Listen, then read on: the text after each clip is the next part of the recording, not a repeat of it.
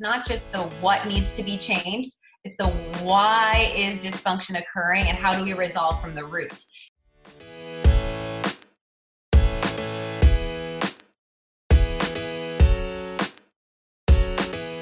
So when we're talking, like, let, eh, us talk about our common treatment for anxiety, right? Like, what what would we as prescribers, what were we trained to write when we have someone with anxiety? It's the SSRI. Mm-hmm. So let's let's talk about that. Um, and, and the new kid on the block, the SSRNIs.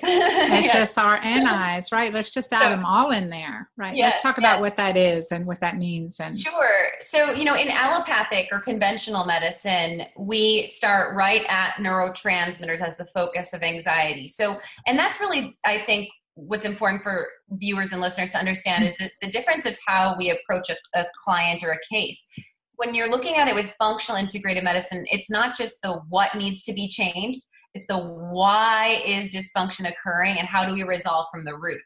So rather than just starting with, which I do work with neurotransmitters and neurotransmitter testing, but rather than starting with something that works on a receptor level and a feedback mechanism, I think it's first important to understand is that individual deficient in this X, Y, or Z neurotransmitter? Are they excess in a different neurotransmitter? So we can be strategic in if we have to harness and lower something, like if someone's high epinephrine, I'm going to drive with L-theanine and I'm going to drive with nervine herbs. And I'm going to work with potentially considering a stool test to look if we have to do a gut cleanse because we might need to plow their gut biome to reseed the good. Um, and, you know, that's why, unfortunately, when we work blind with a prescription and we just are throwing Zoloft and Cymbalta and, and, and these different medications without even looking why we're just using symptoms um, to prescribe medications we might be throwing a dart at completely the wrong target and that's unfortunately why we don't get the best outcomes i mean we see in research from the 1940s, we don't have any improvement in treatment of anxiety and depression. And all of these new drugs keep being developed, but they're missing the mark, is truly what I feel. Yeah, they're not addressing the underlying root cause. And when you talk about like plowing the field, it's, for example, treating SIBO, small intestinal bowel overgrowth, because it's really important to understand we're not going to throw more. We've really got to cleanse the system. And so, yes. how did keto, how did our keto approach, you know, I got my keto green or keto alkaline approach, how did um, you start using that in in the work with anxiety as well. So so two parts. So yes totally. Bad bacteria or dysbiotic bacteria whether it's candidiasis like yeast overgrowth and its varied strains or whether it's sibo or whether it's a dysbiotic bug in the large intestine all of these bad bacteria strains and yeast strains feed off of sugar. Um, and, you know, we've seen this in, in like uh, elementary science classes, or even if you've ever baked bread, you know, how do you activate yeast? You add sugar and water and it goes crazy. Um, and so we know that dysbiotic flora thrive in sugar. And so when you reduce your sugar intake in the diet, and then you take it a step further to actually reduce carbohydrate um, intake in the diet, my gut cleanses are at 60 grams of carbs or less. So that individual may or may not be ketogenic, but they're going to be low carbohydrate, they're going to be yeast free, and they're going to be very limited on their use of vinegar and prebiotic fibers and probiotics in the beginning so that we can kind of create that sterilizing and plowing with strategic antifungal and antibacterial natural agents. And then, you know, so that's one thing is not feeding the beast, if you will.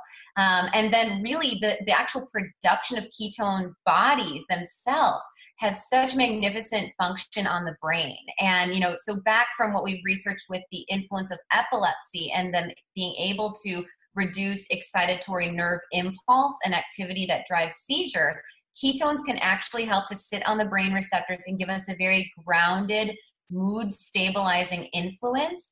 And then if we have weight to lose and we're using fat as fuel, that can help with our sexual hormone balance as well.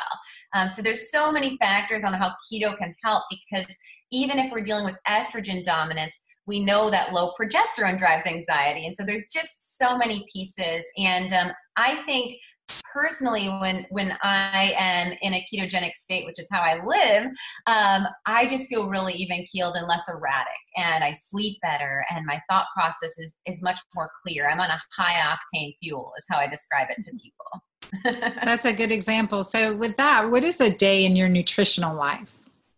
Me personally, like what did I yeah. yesterday? Okay. Yeah. I'm like, all right, all right. Now I have to work my memory muscles. Um, so I, I usually, when I'm in clinic, um, I eat, and, and so I see patients three to four days a week. And so I'm still seeing about 20 clients a, a week.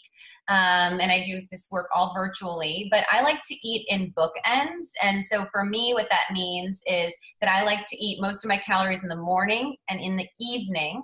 Um, and I think it's predominantly because when I'm under high stress and I'm rocking and rolling during the day, I know my digestive enzymes are suppressed and food doesn't sit very well in my belly in the, in the middle of the day. So I do a really kind of funky fasting model where I'll eat like two to three eggs, half an avocado, um, maybe some kale chips with that or some kimchi on the side, and probably also some other protein like some uh, pasture raised bacon or a sausage or something like that. And that's my breakfast. Um, and I drink lemon water prior to that. And then at around 10 a.m., I'll do like maybe a little bit of fat in matcha or uh, cold brew coffee. Um, and if I do coffee, I like to add CBD to my coffee to help with that excitatory output of the caffeine. Matcha, I find I don't need to, so I use just uh, coconut oil or ghee. And then midday, I may also do like a smoothie of sorts um, or something light. I might just eat frozen macadamia nuts or a fat bomb pack. And then dinner is going to be another like 700, 800 calories where I'm going to do, uh, like last night was a grass fed burger patty. I had more avocado, roasted Brussels sprouts, and um, curry roasted cauliflower. Sounds delicious. Sounds delicious. and I think that's key, what you just outlined, and so helpful. I love to ask client, clients that and, and my guests because you know how you've learned to work with your body and your stress level right a sunday might be a little different yes. so during this uh, work day how you're accommodating your keto you know getting into ketosis knowing that you need that high brain function to mm-hmm. sustain mm-hmm. you and also know where you're where you need additional support to sustain you. So i think it's really cool. Are you a rapid caffeine metabolizer? Is that why the caffeine in the coffee sometimes excites you? yeah. Mm-hmm. yeah for me no not at all. So no worries there. But i love how you figured that out. And i think this is the tweaking that our you know our our guests our listeners will appreciate as you learn right? You continue to learn and and find out what works for you. And right. as you are able to lift off the cloud, right? The carbohydrate cloud, as your or the glucose or brain fog cloud, you're liberated from that. You have the better ability to discern what is working for you versus what is working against yes. you. So, Ali, yes. yeah, thank you. I put you on the spot there. I didn't tell you that I was going to no, ask no. that. So, and the weekends I do. That in the weekends i do a classic 16-8 um, and i do my fatty coffee and i take my daughter to the farmers market and that works really well because then we break fast at noon and have a beautiful brunch from what we picked up from the market and that's great um, but i think that's a great point you make you know i always say one of my mantras is doctrine creates disconnect. And so you go into any new program, any new plan with rules and guidelines, and you start to feel better, which is wonderful because going from terrible to mediocre isn't a very big change. But once you get to feeling awesome, then you can start to tweak the mediocre and then you can get the kind of thrive high gear zone. And like you said, that's that individualized approach of, okay, I realize when I'm stressed, a kale salad and salmon doesn't sit well with me. and so I can't be munching on that between clients because I'm not going to appropriately chew and I'm not going to appropriately break things down.